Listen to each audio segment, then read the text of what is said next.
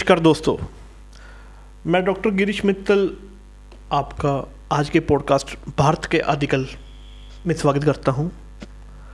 आज हमारा विषय है भारत के आदिकाल की कहानियाँ। भारत इसकी सभ्यता, संस्कृति और इतिहास काफ़ी पुराना है। इसका आदिकाल, यानी कि महाजनपद का काल सिक्स सेंचुरी बी से फिफ्टीन सेंचुरी बी के बीच था।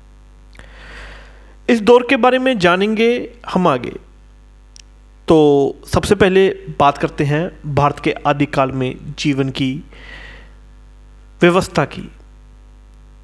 भारत के आदिकाल में मुख्य रूप से लोग कृषि करते थे और अपने घर के लिए खड़िया पर्थ खुद ही बनाते थे।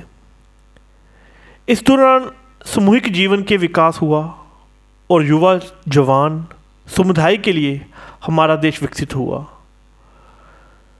कुछ समुदाय राज्य भी बनाए जाते थे, जैसे वत्स कुरु, पंचल, मगध, अवंती, कुशाला और गंदार इस दौरान बड़े बड़े राजा होते थे, जैसे विशाली के लिचावी, कुरु के कुरु मगध के हरियंका और सिसुंगा।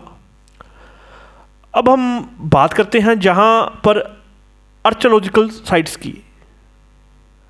भारत के आदिकाल के समय में लोहे की खुदाई का संचार न होने के कारण लोहे का उपकरण नहीं बनाए।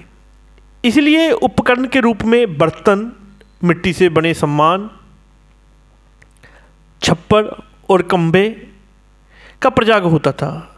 कुछ ऐसे स्थल हैं जो इसकी प्रतीक हैं, जैसे कि लोथाल, कालीबंगन राखीगरी बनावली। भारत के आदिकाल में संस्कृति की शुरुआत हुई थी।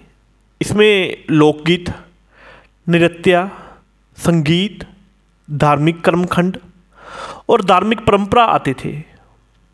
हम अपने देश में आज भी इनका उपयोग करके प्राचीन परंपरा को ज़िंदा रखते हैं। इस काल में ब्राह्मण, क्षत्रिय, वैश्य और शुद्रा चार वर्णों का प्रतित्व था और शिक्षा की व्यवस्था भी साथ थी। अभी तक हमारे देश में इस तरह का वर्ण व्यवस्था है और एजुकेशन भी उसी तरह है। इसके अलावा ये समय भी कला, साहित्य और विज्ञान में प्रतिभा का समय था। वैदिक काल उपनिषद और पुराण के समों में भी कला और साहित्य का परमाश समायिक था। ऋषि वेद काल और रणक काल में आध्यात्मिक विकास सही तरह से हुआ था। तो इस तरह से भारत के आदिकाल की कहानियाँ पुरानी दुनिया की महत्वपूर्ण कहानियों में से एक है। ये हमारा देश की संस्कृति और सभ्यता का आधार है और हमारे परंपरा, इतिहास और संस्कृति तो इस बारे में बताते हैं। आपको हमारी ये पॉडकास्ट का एपिसोड पसंद आया होगा। हम ऐसे ही और पॉडकास्ट बनाए रहेंगे। धन्यवाद। जय हिंद।